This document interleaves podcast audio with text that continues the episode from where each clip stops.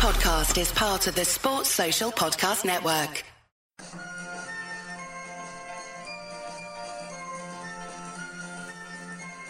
The Unholy Trinity Podcast. Three blues, three opinions, one Everton podcast. Welcome to episode 125 of the Unholy Trinity podcast, brought to you in association with Sports Social, the UK's undedicated sports podcast network, and also Fanatics. We're, we're sitting here this morning, Sunday morning, the day after the, the night before, which saw Everton fall to a 1 0 defeat to, to the champions, Manchester City. Um, I think there's only one place to start, and that's right at the end of the game. And the so called, well, the penalty that wasn't given, one of the most atrocious decisions I've seen since last week against Southampton. Pete, he was raising his arm about the decision that wasn't given. Do, do, do you know what? I, I, think I'm still more in disbelief.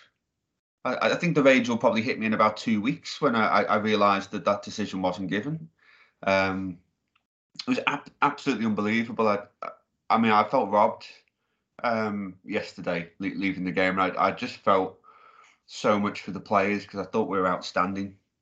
I just thought across the pitch, you know, um, man for man, every single one of them, they were just brilliant, and you, you could see it was the result of, you know, real hard work um, on the training pitch and real teamwork, and it felt like a real Everton performance, um, you know, from start to finish, and I, I just felt so hard done by, and it's just it's so frustrating at, at this level, you know, Premier League, it's the highest level in in world football, and we should have the highest level, you know, of officiating if we've got the highest level of play, and I mean, it's hard to know where to start. There's just so many things wrong with with with the decision. Um, and for me, why just doesn't go and look at the screen and take 15 seconds and see it for himself? You know, Paul, Paul Tierney, you know, he's the lead referee, he's the lead official in the game. Go and look at the screen. It's a penalty decision. You know, own it. Don't listen to your your mate in the van when, um, you know, you clearly didn't see it yourself. It, it's it's just despicable. Um, and, and you know, although I, I, am in disbelief that decision, it was just in fitting with the way the game was officiated to me. It just it just felt like sort of every 50-50 um, went in, in their favour really. You know, lot, lots of sort of niggly fouls. I mean, they played the classic Manchester City, didn't they? Um, you know, break down our play in our half so they don't get the yellow because the ref won't give them a yellow if they if they make the professional foul in. Yeah, yeah, yeah in our half. you know, which which is clever, but it's frustrating because time and time again, every it would come into the Richarlison at, at the top of our half, and um, Llorente or or Rodri would just essentially throw him to the floor and then walk off without getting a yellow card. So maybe I shouldn't be surprised in a way, but you know, hopefully it's a decision that doesn't cost us, um, and and hopefully it's something that can ignite the players and, and get them to play as well they did, as they did on Saturday when we, we faced Spurs on Monday. I think the I think the really the really sad well not the sad thing about it, the, the most frustrating thing about it was every single person in that ground watching at home didn't even need a replay to see it was a it was a handball. His arm comes well away from his body, so straight away an unnatural position. So it's not as that's not obviously he could have just carried on with his arms by his side, but he couldn't have got to the ball. So that's that's meant he's then got to the ball with his arm. Now the, the official decision, there's a bit of confusion. I know apparently American TV networks were were showing that um he was, was offside in the build-up, which he wasn't. So that was clarified that that wasn't the case. He wasn't offside because the lines that they drew were wrong anyway. Um, and obviously we've got a bit more margin now in terms of uh, in, in favour of the attacker when he comes to draw the line. So Richarlison wasn't offside. So the, the, the reason it was given was that the when they make these decisions, they have the, the green zone and the and the red zone on in terms of the um, the actual player itself, and the ball basically was was more in the the green zone, if you like, or the red zone, whatever whatever way around it is. So it wasn't handball. Now quite clear from replays that the ball struck him on the arm below where his sleeve ends, which is where what they what they look at. So I don't see how you can get it so wrong. And like you said, then Pete, the referee's got to use the screen. The referee hasn't got to be told, by the way, to go and use the screen.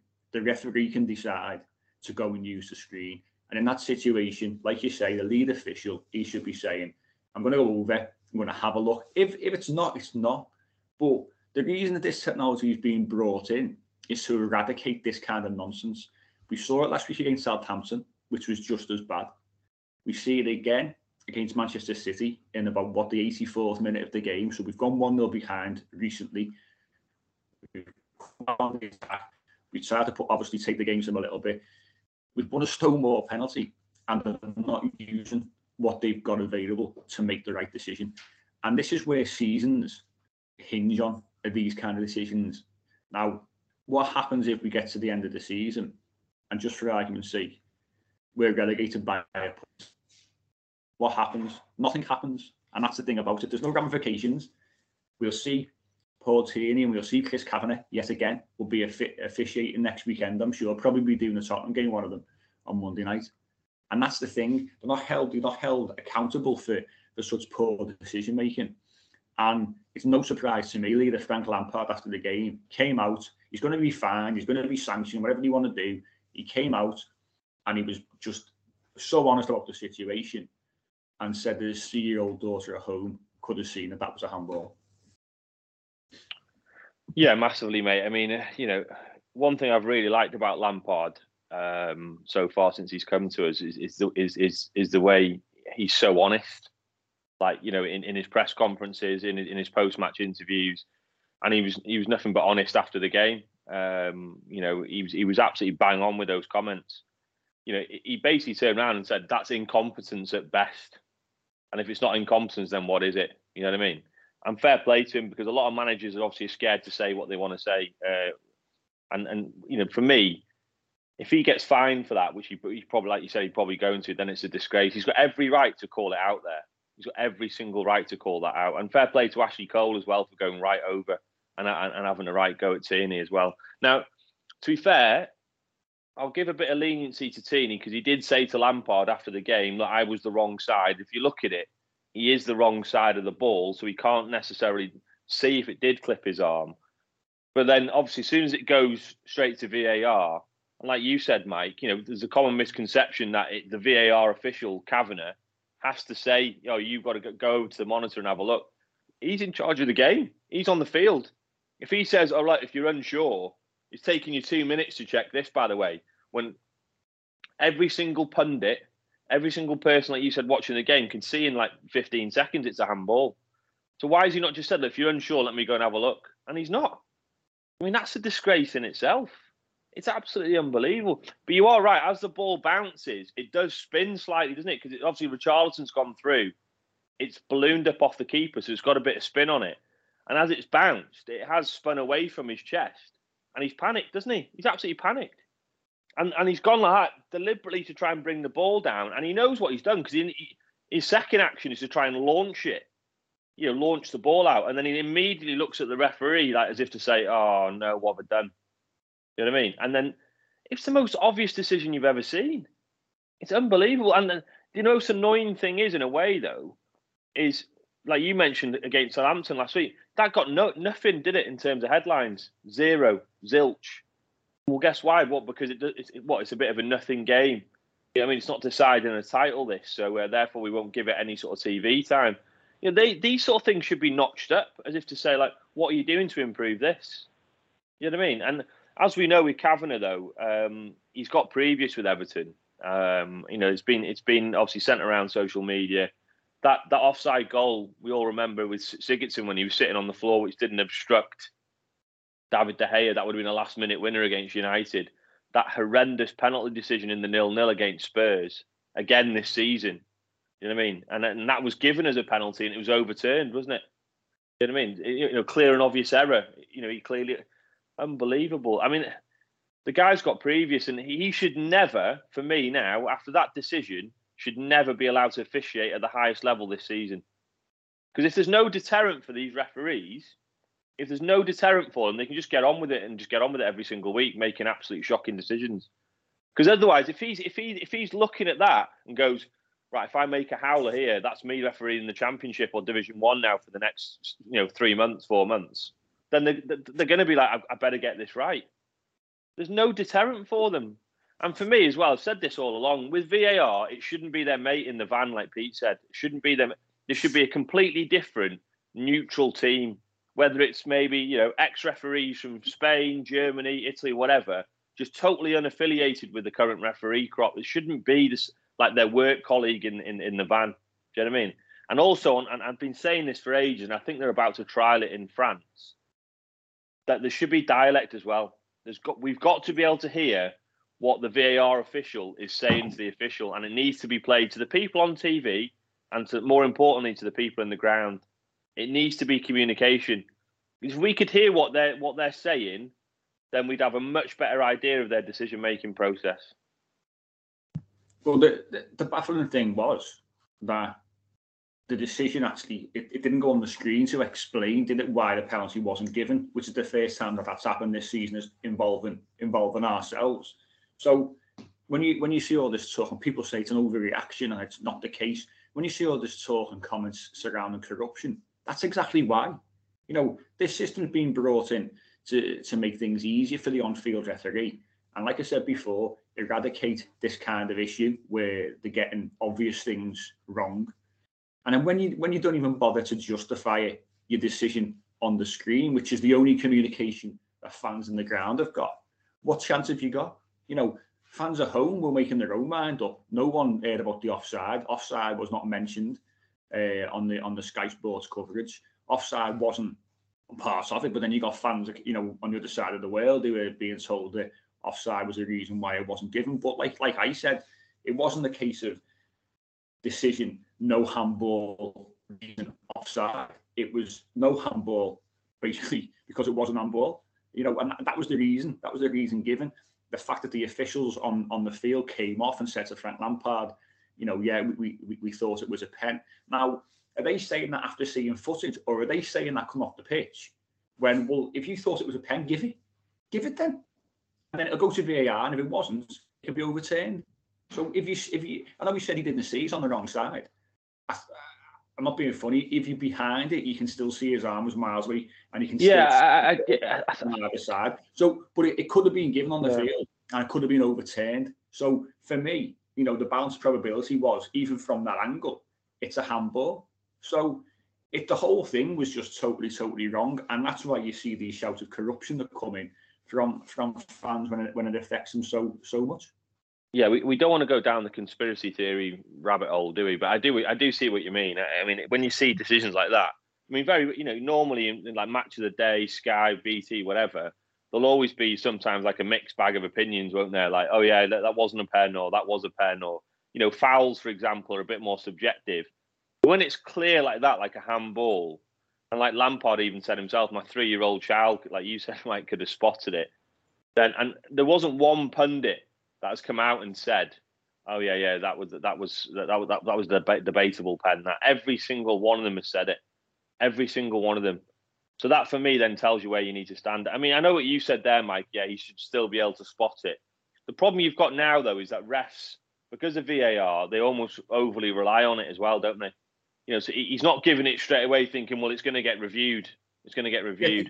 Yeah, hide, and, hide behind it, and that, yeah, they the do. They do. So it's okay hide behind a system that works or is run by competent people, but when it's not, you can't hide behind it. So you, you've still got it. That's the problem. Referees nowadays don't officiate a game; they rely on on the technology, and that's where the problem comes in. So the, the responsibility, the referees nowadays almost just throw the responsibility to someone else and say, "Yeah, not my problem. And that I think is in the minds of officials nowadays when VAR is in play because we've seen it where when in the FA Cup, for example, when you, you don't play a game at a Premier League ground and VAR is not in use, which again is incredible in itself, but you see the, the standard of, of refereeing and it's poor because they haven't got that to fall back on because they've been so used to having this technology in Premier League games that they struggle then because they've been asked to actually think and, and officiate a game. And the standard of refereeing, you know, we, we said this, I think, over the last sort of two two years, particularly, has, has gone has gone rapidly downhill. And you know, mentioned there, you know, Don, Donny Van der Beek was booked for a fantastic tackle in the first half. Referee yeah. was saying it was his second foul, it wasn't. So he's booked. You know, and Allan got booked for for dissent.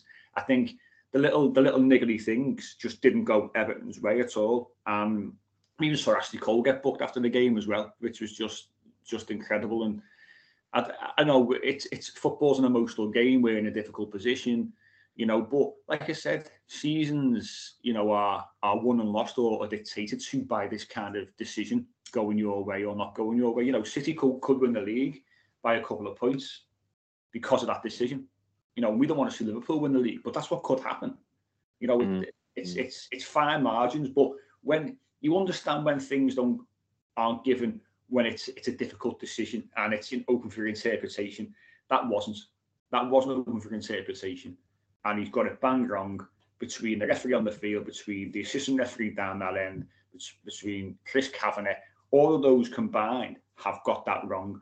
And all we'll hear is tomorrow morning, Dermot Gallagher will be on Sky Sports saying, oh, yeah, I think it was a penalty. But then we'll see them next weekend refereeing. And that's the problem. Well, that, that, that's why I said before, mate. That it, it, it, there's no deterrent yeah, I mean, there's no deterrent into, you know, it's not his first first offence this either. That's the problem. So there needs to be a deterrent. You know, I mean, and and and also I know it sounds petty as hell and a bit sort of like you know like, but you know, he, he, a Manchester a Manchester ref as well. Like you know, what I mean, like why is he in VAR? You've got yeah. Manchester City playing, you know, a team from Liverpool. You know, I mean, why? I mean, that's just a complete basics in itself. That creates conspiracy theories just by that alone. Mm. I mean, never mind the contentious decision. But if you saw Liverpool, I only saw Liverpool Leeds in the week. They got a penalty for exactly the same thing. I don't know whether yeah. you guys saw it. Get exactly the same type of handball that happened on happened where it bounced up and he tried a chest and it's hit his arm. No complaints. No complaints whatsoever. In fact, it was given by the on-field ref. It didn't even go to VAR. You know what I mean? It was just given straight away. So yeah, I mean, we're going back going back to the game Pete mentioned there. I think you bang on there, Pete. I think since since Lampard's come in there, I know he's had some indifferent results, particularly away from home, early doors, and, and we've all said, look, he's not going to wave a magic wand. But one thing I can definitely see him and his team, you can see you can, there's, there's there's a there's a coaching going on here, isn't there? Do you know what I mean? You can clearly see that the team is being set up, it's being coached. We're trying to play a different style of football, and and, and that's really pleasing to see for me at the minute there's certainly early shoots and early signs that were, you know, there's clearly a plan in place here. There's a style of football being developed. Players are more comfortable in possession already. That's noticeable. You know, even in tight spaces, I know City are one of the best pressing teams in the league. And certainly first half, I thought we were a lot calmer on the ball. You know what I mean? We were passing it through midfield. We weren't always going long to Richarlison. Uh, the ball when it was going into Richarlison, overall, I think he did really well. I mean, he was a nuisance to them all day against some top centre halves there as well. I thought he had an outstanding game. I thought, you know, the, the, midfield three were outstanding. All three of them were brilliant. I mean, credit to Doucouré coming back after a layoff and then playing like that. I mean, the guy's an energizer bunny, incredible. I thought Allan was given the license, as we've always said, isn't it, to push on and, and knowing he's got cover behind him. He was outstanding yesterday. I think man of the match for me, Allan, yesterday, absolutely outstanding. I mean, breaking up play, winning tackles. You know, that burst past Rodri, I thought Allan ten years ago. That, uh, and you know, it's such a shame that because it was a lovely pass into um, into Kenny, and if you you just needed a yeah. It was a shame it was Jonjoe Kenny. Was, that was the biggest issue. And no, but if anyone with a left foot, Mike, anyone with a left foot buries that in the bottom corner. I would have, you know, I mean? you know, you know what my left foot's like. I would have put that in the bottom corner across the keeper. Well, Louis debate, debatable that. I mean, you'd have probably ballooned it over, but but no, but no, but do you know what I mean? It's like that's what I mean. I mean, they were outstanding. And Van der Beek, I mean, I know he obviously wasn't, you know, the whole team was poor against Southampton, let's have it right. But I thought Van der Beek, he, I just said to you off air there, Pete, I think he's a complete midfielder, isn't he? He's good on the ball, he's nice on the eye, He keeps it. Um, he does the basics really well. Typical Ajax school, you know, very good technically. But I like his aggression as well. He's not scared to put his foot in. And like you said, Mike, that yellow card was a disgrace because obviously it was it was a look, it wasn't a penalty that on Allan. We know that because he got straight back up. There was a bit of contact, but there wasn't enough to go down. But then he puts in a great tackle Um, it was it was on De Bruyne, I think, possibly was it, or Rodri, possibly. I can't remember. But anyway, it, it was a great tackle, and then he gets booked for it. And you're just thinking, what on earth? I mean, he's actually gone in there legally, took the ball, and obviously the man's fell over him, and he's and he's booked him. I mean, it's absolutely unbelievable. You know what? In terms of how we how we've been playing, particularly at home, the fans have been outstanding. The fans have been outstanding, and Frank alluded that in a minute. Since I've come in, he said it feels a lot more joined up, didn't he? Mm. From from obviously the board to the management staff to the to the players to the fans. He said it feel feels joined up now, and and that that that Goodison there it was the same with Goodison against um, against Leeds the other week. You know, dare I say it? You know, there's early signs that we're getting our Everton back, aren't we? Yeah, most definitely. I mean, it's it's you know we, we know what Frank Lampard, what Frank Lampard's been brought in to do. Uh, we know the position that we're in. And but I think I think seeing the performances we put in against Brentford, Leeds, and Manchester City, probably especially, you can see there's progress there for me. I mean, like you said, that first half at times, okay, there was a couple of times where we might have maybe overplayed and tried to counter back, you know, a little bit too much when we shouldn't have done. But trying it, and the only way to get better at doing it is to keep on doing it. You know, you, you look at that, and at times worked well, and we open them up. You know, you talk about the the chance we had for uh, for Jonjoe Kenny. But there was other opportunities as well, like a Richarlison one in the first half. He, he, he seen a defender come in behind him and he snatched the ball, didn't catch it properly, and went right, right at Ederson. Um, you know, there was other other chances there for us, especially in the first half, and you can see the players understanding now more and more the the role on the side and what they should be doing. Um, you know, everyone, everyone yesterday, he was involved in some way, shape, or form to put a shift in. You know, we, we're going to have to talk about the goal.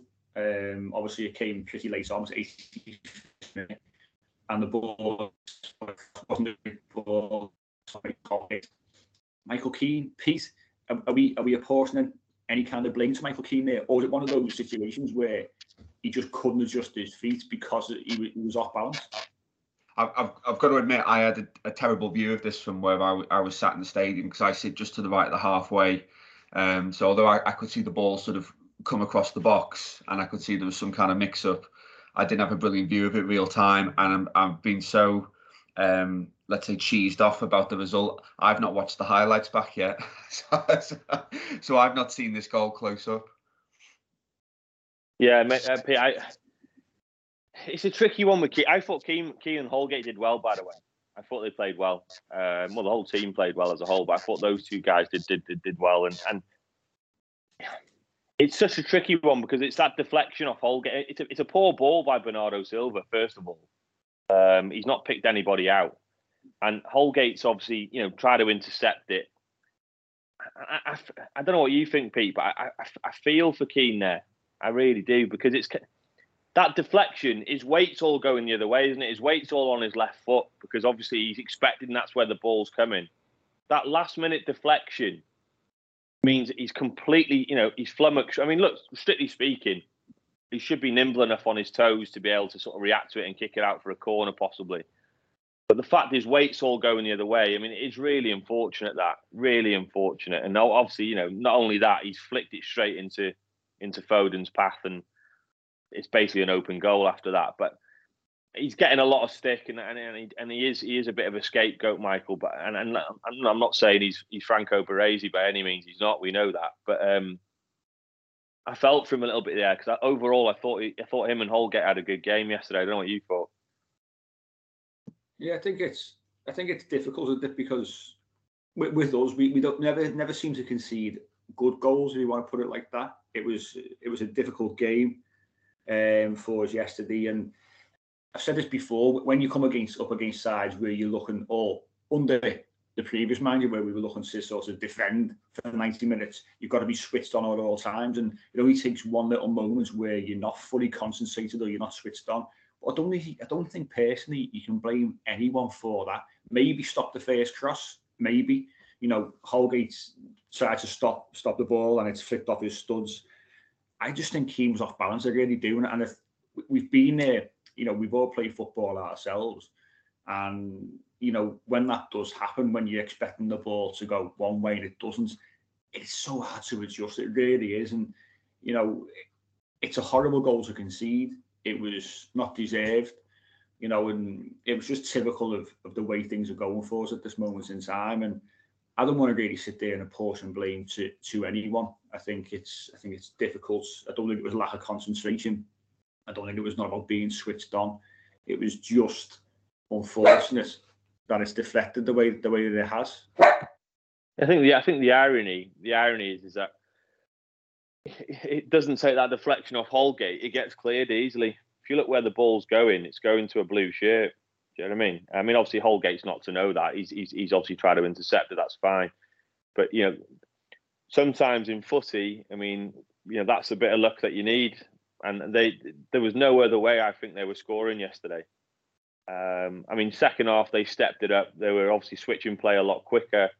Um, you know, Everton, the Everton players must have been out on their feet to be fair because they put an absolute shift in, and it always is tough against City because you're chasing the ball. You have to be fully concentrated for 90 minutes because the way they move the ball around. And I thought they put in an incredible performance, incredible shift. And it, you know, it was a bit of fortune that done it. I mean, and, and also special mention to Jordan Pickford as well because when he was called upon, particularly that double save from firstly from De Bruyne and that second one from Silva was outstanding. Um, he was actually going the other way, wasn't he? And he stuck his right arm out, and that, that, that's a hell of a save. That, and I thought Pickford yesterday was outstanding. His distribution was good as well. Um, I thought I thought he played really really well. But like I was saying before, I, you know, there's there's clearly an identity developing now in terms of how Frank wants us to play. You know, and arguably against the best side in Europe, you know, we weren't scared to press them high up the pitch, were we, yesterday either? And that was really pleasing to see. The amount of times we played City, we played City in the Cup at Goodison last year. And, you know, let's be fair, it was pretty much backs against the wall for 90 minutes job, wasn't it? You know what I mean? Just sitting in a shape.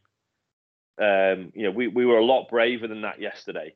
The amount of times we saw our midfield pushing into their half to try and pressure them on the ball and then sprinting back to try and obviously cover the space. And you know, and get goal side again. And I, I, I thought, like I said, there's a real identity developing there, and I just hope we can just, like Frank alluded to, really look, ignore the table now. And I've been saying this now. Now's not the time to panic. Ignore the table for the next three, four, three, four weeks. Let's get these games in hand done, and then let's assess it then, and that'll be our true position then after that. Yeah, we, we, we spoke about it last week, didn't we? Obviously, we've got a big week coming up uh, in March, which which sees games against Wolves, Newcastle, and Watford. They, they're going to be pivotal to our season. Um, but what what you mentioned there about finding an identity, um, which we, we obviously we, we say this all the time have had an identity for years, but we're now starting to see that. And I think yesterday, where you know we saw this midfield three with the three players that you'd want to be in that midfield three, to be honest honest with you, you know, Doucouré back in, Allan with a bit more of a license and, and Van, Van der Beek as well. We seem to now, looking at that and how well uh, we, we played yesterday, that seems to be the way forward. And we're going to discuss that after this short break. Welcome back to the second part of this week's Unholy Trinity podcast, we're going to have a, have a discussion around the obviously the tactics that we, we saw on show at Goodison Park against Manchester City and us playing this this four four three three formation. Um, we, we we weren't too far away from you would probably argue our best eleven in terms of in that formation. Uh, obviously, Dominic Calvert Lewin failed leaf fitness test is out for around seven to ten days. He, he seems to can't he can't seem to get any kind of break when it comes to injuries. You, would think obviously Demarai Gray um, and Mykolenko will probably come in to, to a 4-3-3 system. And, you know, when he's back fit, Ben Godfrey, we, we can't rely really on Yerry. He could be done until April, even the end of the season. So looking at that and looking at that formation, Peter, is that the way you want to go? You want to go forward now with with obviously the games you've got coming up. Do you think that's going to be our best formation and our best way out of the predicament that we found ourselves in? You'd absolutely think so, wouldn't you? I mean, it, it seems to be the, the best way of accommodating the the personnel and our best players into one eleven, and um, the difference in performance is night and day. I mean, I, I thought we matched City. Um, yes, they had far more of the ball, but Um, I thought man for man, we were just as good and, and really gave them a game. And I, I think for any side to say that against Manchester City and to shut them out for over 80 minutes, um, you know, is extremely impressive. So I, I, I thought they were brilliant. Um, and I thought the midfield three just just worked so well together. And you know, like Lee was saying earlier, Allan looked like a different player. He looked like a, a, a different player. He was he was just able to do that job, screening the, the back four when he got on the ball. Um, he was able to go forward, and he had a, just that little bit of freedom and a, a, bit more space to sort of run out with it and find a pass. Um, and it, it just helps the whole team shape, you know, to move and get up the pitch and I absolutely think we'll definitely see a, a or a four-two-three-one because I suppose he's got that option as well, hasn't he, to to have to double pivot and um, you know to use sort of Dele as a I guess what we might call a ten.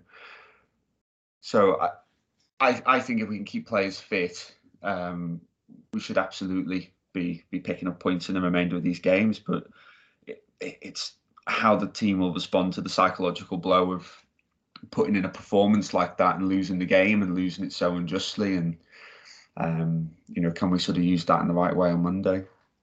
I think Lampard will spin that on its head, Pete. I think I think he used that as fuel to motivate them, really, isn't it? Because you know he can, yeah. I think he'll go in that dressing room and say to the lads, "Look, I'm proud of you there today, boys. Not only have you obviously, you know, played well against one of the best sides in Europe here, it's the way you've played. It's the way we've played. We didn't just sit off and defend our 18 yard box for, for 90 minutes, like I was saying. Yes, they had a bit of a spell in the second half. First half, we more than gave as good as we got, and arguably had probably the, the clearest chance in that chance for uh, for, for Richarlison as well. Not many teams restrict City to that. Not many teams do it. And uh, look, I know Spurs beat them last week, and they beat them last week playing not too dissimilar actually in terms of you know being being tough to break down, closing down the spaces but then showing quality.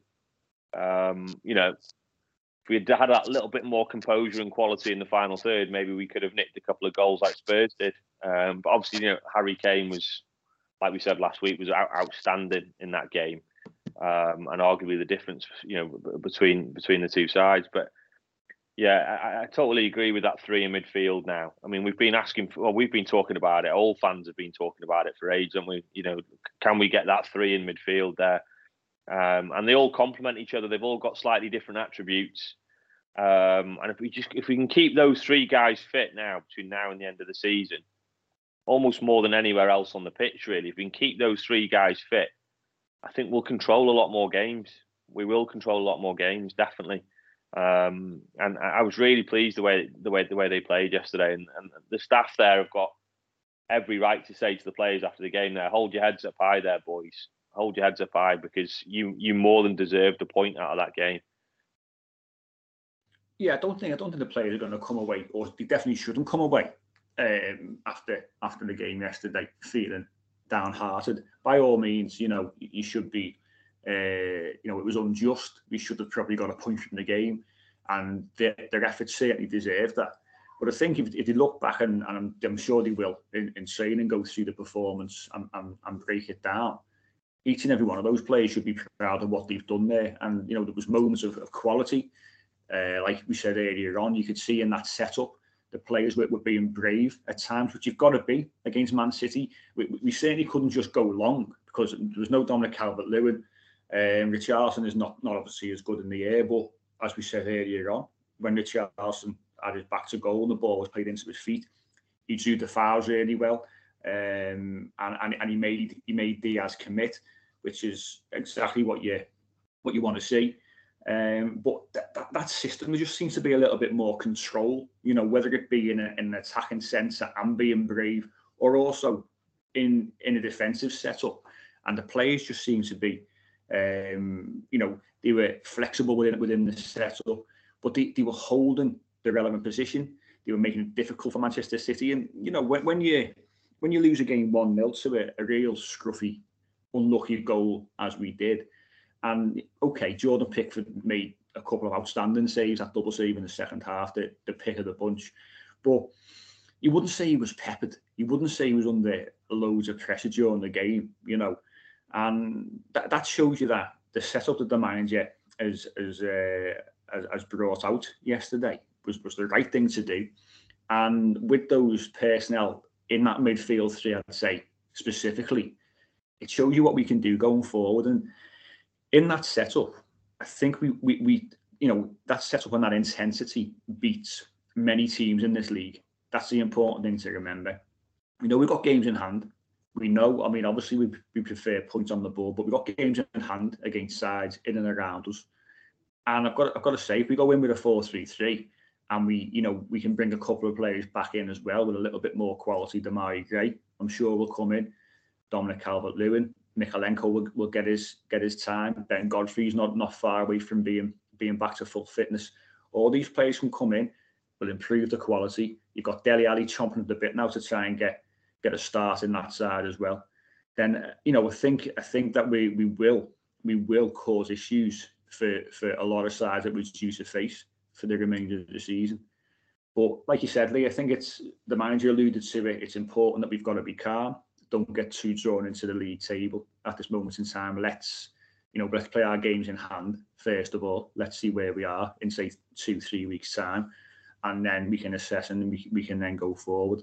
Um, but I think I think a lot of a lot sort of relies on the energy of the team, and, and the most impressive thing that I've seen since Frank Lampard came in, obviously his coaching staff, is an increase in, in intensity. I know we haven't been great away from home, but the first sort of 15 minutes against Southampton, I thought we played with an intensity, and you could see what we were trying to do. Again, I think it's mentality with us. That's going to be be a big shift, and you know when you things don't go your way, you know a decision doesn't go your way in a game and heads go down. That's what it's sort of it's sort of uh, hinged on. I think in that game, but the real the real change in intensity is has been the big thing for me. And in that formation, when you've got players who are quite dynamic, the likes of Doucouré in midfield coming back in, Allan being allowed to go further forward, Van der Beek is is all all action, and you've got the, obviously the pace on the wing with Anthony Gordon uh, Demarai Gray, Richarlison, you know, Iwobi. We didn't mention Iwobi when he was he closed down, I think, every single Man City player in the space of 30 seconds after he lost the ball yesterday. Now, would you have seen Alex Iwobi do that six, seven weeks ago? I wouldn't have thought so. So, you know, this this system, I think, caters to a lot of our strengths and, and a lot of the strengths of the, of the players. Um, and I just, think the just... word, uh, sorry, mate, I think the word Pete used, you've been using Pete when we were under Rafa, was the word passive, wasn't it? I think that that's the word passive, and and and, and we're certainly not passive under this manager. Uncomfortably passive though as well. It, it didn't suit the players, did it? Like like we said so many times on the podcast, we we don't have the squad or the team to play that kind of football. You know, sit back, soak it up, and um, you know, feel lucky if you if you get something out of the game and it's not the right mentality for us. So I mean that this change is, is, absolutely what what we need, and hopefully what what's happened with Rafa might be a blessing in, in disguise. Um, I was I was watching actually the the Graham Potter interview after they lost two 0 to to Villa, and it, it made me think he's just for me he's not the right right man for Everton either. I know he's been linked with us a couple of times when we've um, we've been between managers, but I just can't get over the mentality of, of the man who plays some lovely football, and then they lose a game, and it, he's almost sort of Sean Dyche esque in his comments that um, you know the other team were were brilliant and they're a really good side and. Um, we, have got to pull our socks up and, and, go on to the next game. And I think you just wouldn't get away with that at, at Everton. Um, and I think Lampard just really seems to have, have got it right, looking to, to get us to play good football. But he understands the club and, and sort of the expectation. And I think he, like you said, Lee, does such a good job of sort of tempering expectation, but also holding standards. And I don't think we've had that balance for a long time in a in a manager, really. I was going to say that to you, Pete. What, what's your what's your thoughts on? You know, I mentioned about his his press conferences, his post-match interviews. Uh, what's your thoughts on him in terms of how he's come across? I think he's he's got it perfect. I, I, I just I think he's spot on. I think he's a, a really good fit for us. Um, you know, he, he was an, an, unbelievable player. He, he, was arguably one of the, the best midfielders in um, in the world, wasn't he? You know, at, at, the time he played, and I just think he, he understands the club. He understands the the game. He understands, I think, the, the position we're in and our potential. And Um, he's got really good ideas of how to get us there, and I, I just think he, he's managing us week week to week. You know, sort of perfectly. I mean, his his comments, like you said, are, they're always measured, but they're always honest. And I, I think again, Evertonians appreciate that. You know, we're, we're football people. Um, you can't tell us something's brilliant when it when it isn't, and you, you know, if you continue to be ultra negative as Rafa was, again, that starts to grate on the the fans and the players as well because it it doesn't fit with who we are. And um, I think he's shown how adaptable he is, and I, I hope he's given time, and I, I hope the uh, the players continue to play for them, but play for him like they did on um, on Saturday. Because if, if they do, we'll have no problems at all. It's interesting to see how he how he uh, operates as well with the the new director of football who was announced this week. Uh, Kevin Thelwell's come in, so former Wolves sporting director. He was at was New York Red Bulls. He's he's come from as well. Um, so that's going to be interesting, isn't it? Because we've now brought in a new director of football since Marcel Brands uh, part of company with the club. He, he, seems to have a decent reputation in terms of, especially at his time, his time at Wolves, likes of you, Diogo Jota, who's obviously doing doing very well, did well at Wolves, doing well at Liverpool.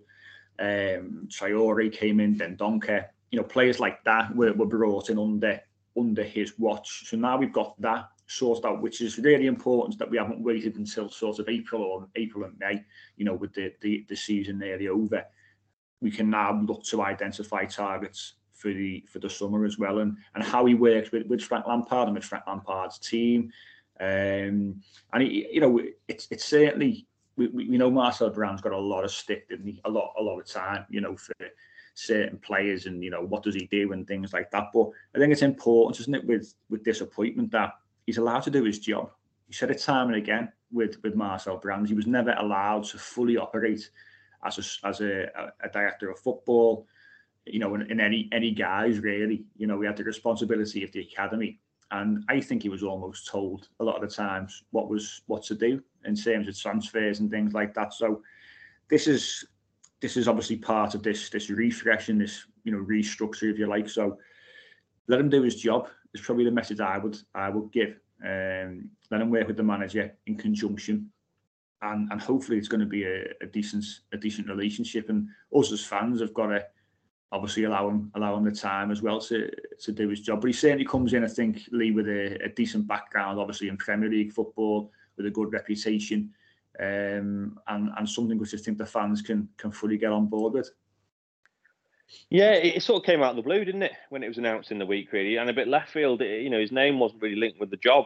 Um, you know, there was a few other names linked with the job as well, and um, you know, I know they've been doing a review in the background uh, of the structure and everything else. So they've obviously, uh, you know, but I believe reading reports, um, you know, him and Cahill have crossed paths as well. As well.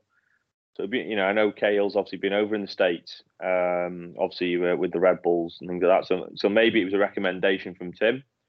Um, you know, we don't know the full background. No doubt there'll be uh, some some info uh, and, and an interview with with the guy once he's in. But um, interesting appointment. Still pretty young. I think he's only 38. The bit of background reading I did on him, you know, he's he's had he's he's, he's sort of didn't quite make it as a player. Um, was one of the youngest people um, to get his coaching badges. In terms, I think he was 25 when he got all his coaching badges. Uh, he ended up doing quite a big stint with a setup of a uh, young man training or uh, coaching young managers uh, in Wales. Um, a lot of the uh, actual people like Arteta have since been through that that school that's been set up over there as well. Um, so yeah, the, the, guy, you know, let, us see how he does. I mean, hopefully you shouldn't really have to see or hear too much from the sporting director, should you? I mean, they should be going a lot about their job quietly, and like you said, Mike, given the unlike Brands given the keys to actually uh, to actually do the do the physical job. And the key is him and Lampard. And, and Lampard strikes me as a guy that you know I don't think he'd fall out with many people to be fair. He seems like a you know a, a really likable character. And you know let, let's hope they can they can get their heads together and, and obviously no doubt they'll be working on summer targets already uh, or at least uh, developing a list um, but first and foremost obviously we you know we've got we've got to keep our status in this league and we're in a false position at the minute in terms of the way we've been playing recently, certainly. And it's just a shame that we, you know, we were playing a team of the caliber of City Um, we haven't got an easy game coming up, obviously against Spurs away. We've hit a little bit of form recently as well, um, albeit they had a bad run. But that won't be an easy game. Obviously, Kane Kane is starting to show things again. So, um, you know, that week that you alluded to there, Mike, is is is is going to be pivotal, isn't it? It's the Wolves, Newcastle. Um, who is it we've got after that? Uh, is it Brentford? Is it Brentford? I think it's Brentford, isn't it? Brentford's the back end of the season. Brentford's our last, How is it? last home game off the top of my head. Oh, yeah. sorry, who is it? So it's Wolves, Newcastle, and someone else, isn't it? And then Watford, Uh, Watford away, yeah. So it's, it's yeah. those sorts of seven, eight days, which are, are massive to, to obviously to our season. If you can, you know, I don't want to start predicting those games, but if you can come out of them with sort of six, seven points, you're in a much better position, aren't you? I think looking looking ahead, taking points off sides around you, and you feel a bit more comfortable. Um, but it's up to the players. You know, we, we've, we've seen what the players can do, how they can perform. Um, so it's up to the players to make sure that they, they continue to put a shift in. Um, and you know, as you say, we, we can assess we can assess things much better at that particular point. Uh, but a long way to go. No time, not another time for, for panic. That's for sure. Uh, but the next game coming up, it's a it's it's a busiest week, isn't it? Again, FA Cup's back uh, Thursday, Goodison Park, quarter past eight kickoff. You thought that one up, uh, him on a on a Thursday night, but we're back at Goodison against against Boreham Wood. Um, big game, you know. It's we we've got to want to progress in the FA Cup, and at the end of the day, we've got got to want to win the FA Cup. So we're going to take our final break and discuss that in, a, in about thirty seconds. Welcome back to the final part of this week's Unholy Trinity podcast. And like I said, it's it's going to be FA Cup week uh, as as Boreham Wood come to Goodison Park on Thursday. Um, I can see I can see quite a few changes. Obviously, we've got a few cup side players um, within that squad. So Van der Beek, who did hobble off yesterday, but I think it was with with a bit of cramp. To be perfectly honest, he sat on the bench after the game. He didn't go down a tunnel, so he he obviously can't play. Uh, Dele can't play. El Ghazi can't play. So we're going to see going to see a few changes, that's for sure, to that that start eleven. Um, but although obviously Boreham Wood uh, are non-league side, Lee, we, we, we can't take them, you know, can't take them for granted. We can't take them too lightly. We've got to be professional and approach the game and, and look to to beat them by about five or six. it just totally uh, uh, negated your comments at the start there with a five or six victory. I mean, yeah, I mean, look, it's at home. You know, let's let's be fair. You know, they've had a hell of a hell of a cup run till now. It's it's a great story. The cameras are going to be there. Um, you know, we can't write them off. You know, stranger things have happened in cup football. We can't write them off at all. I mean, they're going to be well up for it. They're bringing a, a load of fans as well, and, and that'll be great for them. Everton's done a great job as well in terms of. I think they've um, didn't they uh, help them with a kit, design the kit, didn't they? Because obviously the uh, color clashes as well. So fair play to them for that as well. And look, we've got to take it. We it's it's it's, it's a game of football. You know what I mean? It's it's to get to the quarterfinals of the cup. So you know, it, it's not a free a free buy by any means, and, and we've got to turn up on that day. Yes, you'll probably make changes.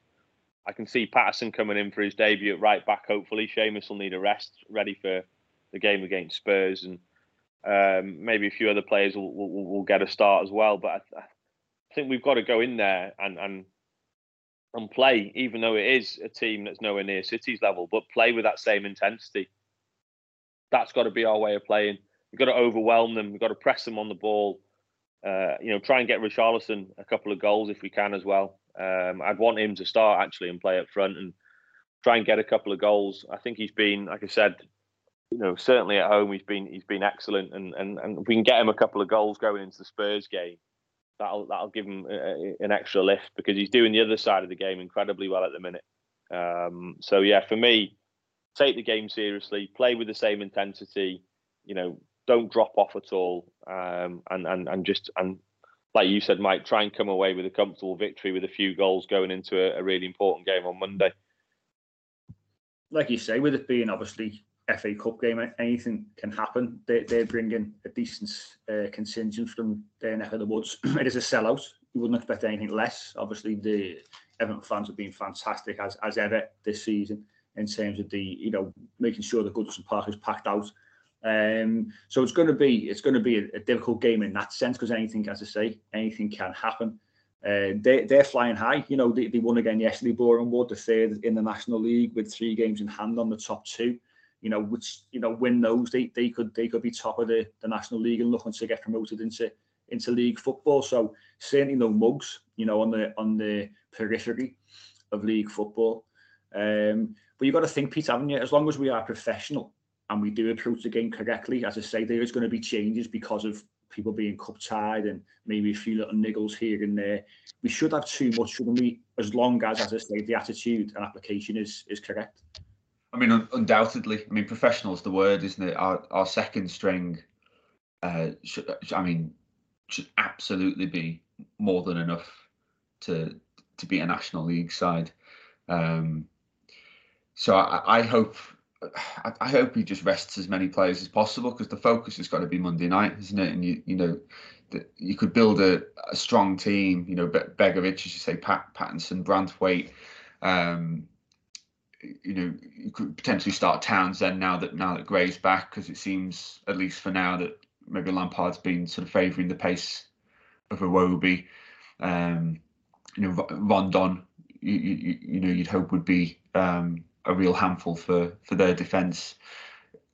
Yeah, of course we've got we've not got to take the game lightly, and we've you know we've got to respect them. I mean, they knocked Bournemouth out, didn't they? So if, if they're good enough to beat Bournemouth, they're, they're good enough to give um, to give us a game on the day. But yeah, rest rest the first eleven, rest rest the um, as many as the first team squad as possible, and you know there's good opportunities here for likes of Dobbin and um, Onyango, isn't there? Um,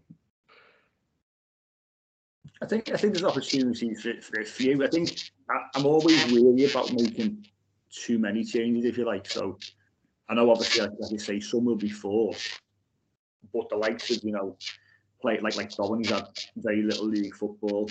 Um, I'm not really sure he'll get the nod. The likes of Branthwaite though, Mykolenko, uh, Patterson, those are the kind of players which, which I'll probably expect it to come in. Uh, the, you know, the, the back four have played a lot of football in recent weeks, and it'd be good to see those other players get an opportunity uh, to see what they can do against lower league opposition. But you've got to, you know, you've got to start somewhere. And I know people have been calling for Patterson to, to get a chance, but it's not as easy as that. You know, in in the situation that we're in, if we're sitting mid-table and we're, you know we're doing okay, then that's when you can give you know the, these kind of players the opportunity. He's a young kid. Um, he's got to be built up to, you know, to, to first team football in the Premier League, and this is an opportunity for him. And I do think he'll come in. As I say, I think Mykolenko comes in, Branthwaite.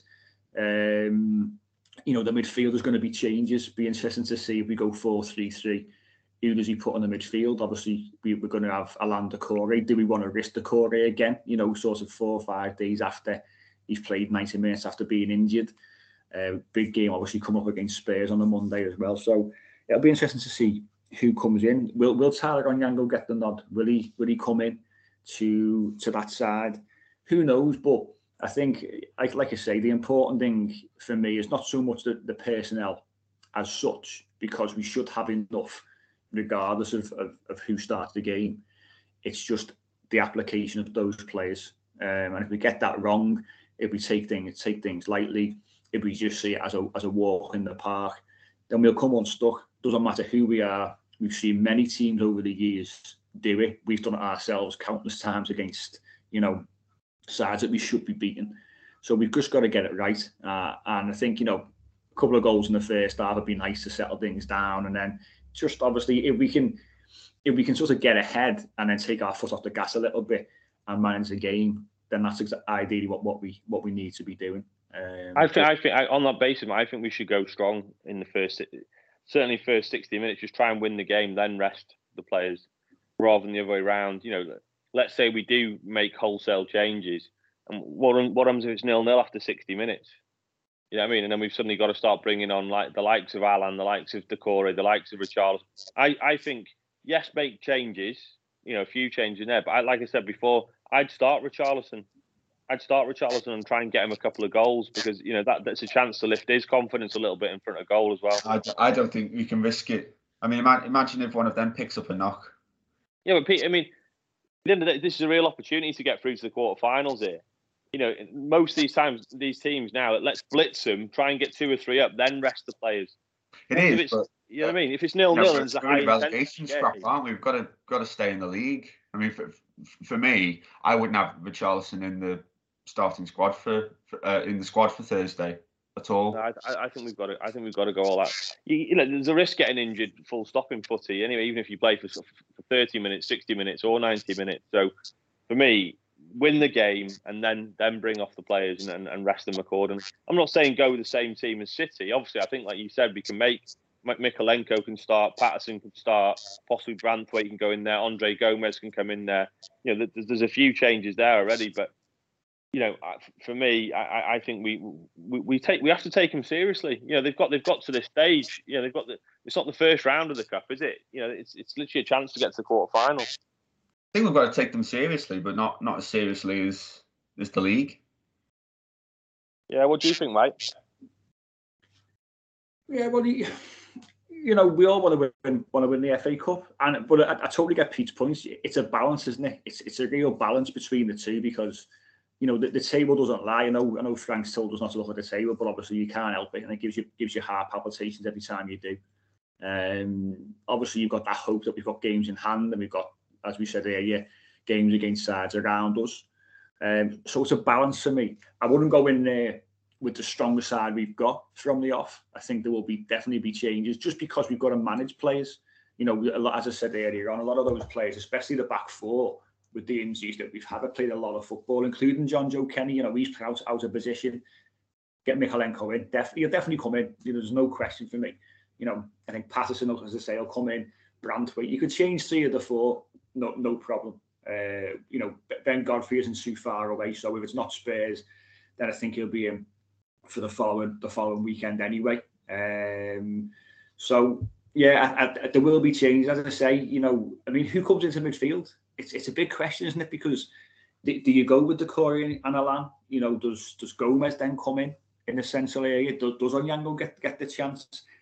I think there's got to be a real balance between between the two. You know, between the league and the cup. At the end of the day, if someone said to me, "You can win the FA Cup but, but get relegated," or not win it and stay in the Premier League. For me, you stay in the Premier League. That, that that's where we are. There's there's no question, and we all want to win it, Sophie. We know how long we've gone without winning a Sophie, but that's not even a question for me. We cannot lose our Premier League status. We cannot. That would be unthinkable. Yeah, look, I think I think we, we can we can still go strong and, and but just not make wholesale changes.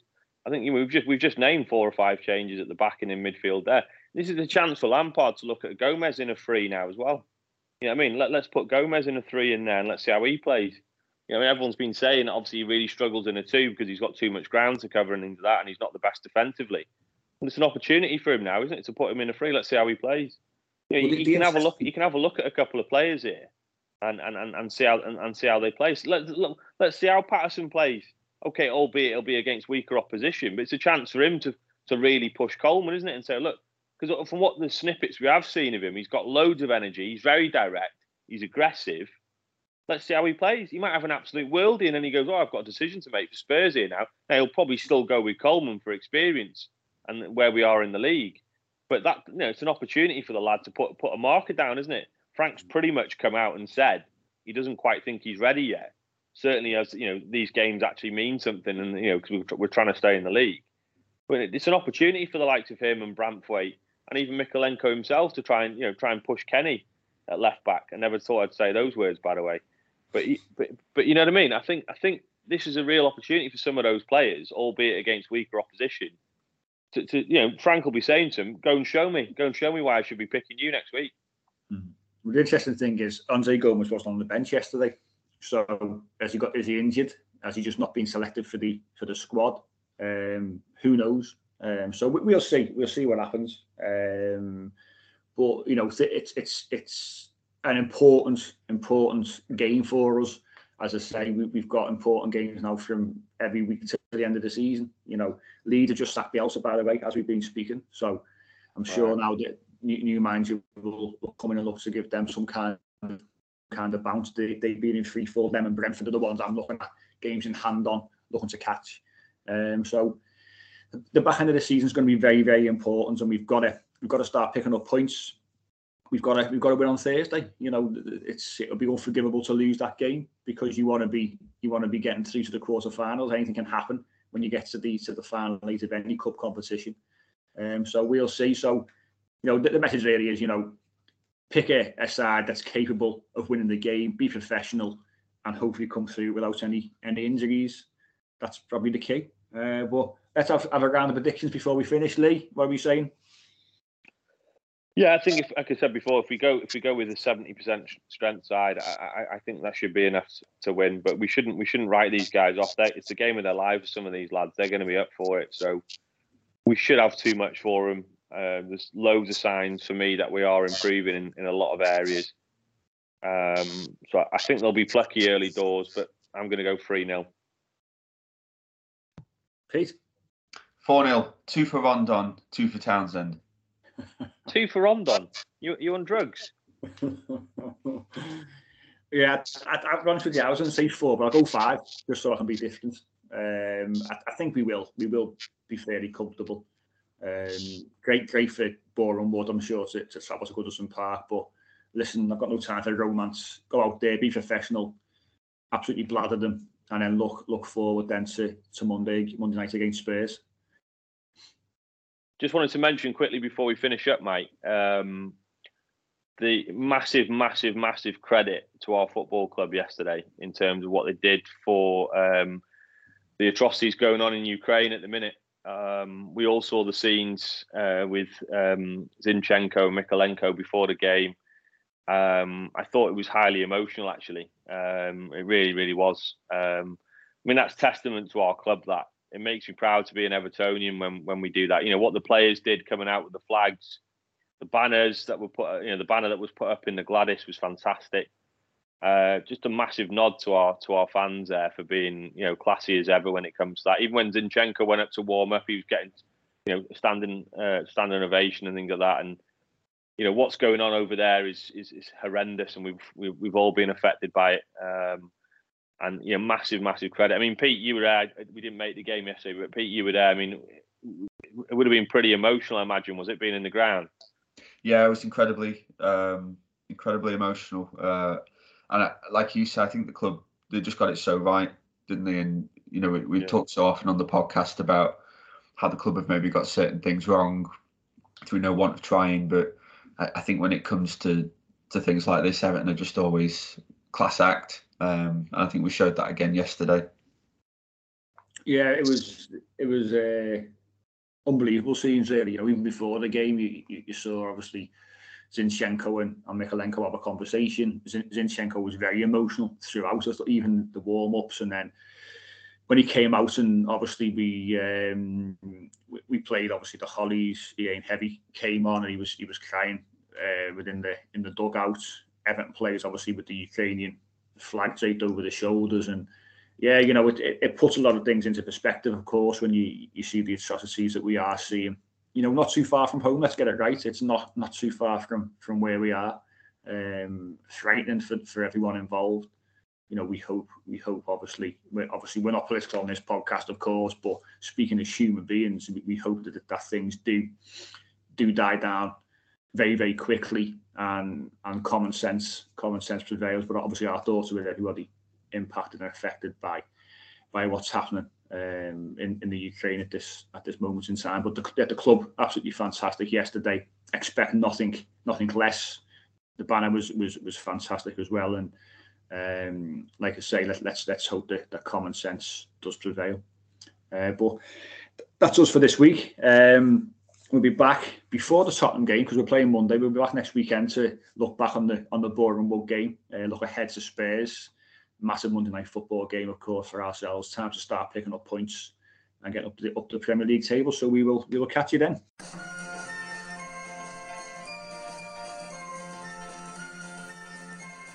The Unholy Trinity Podcast. Three blues, three opinions, one Everton podcast. Sports Social Podcast Network.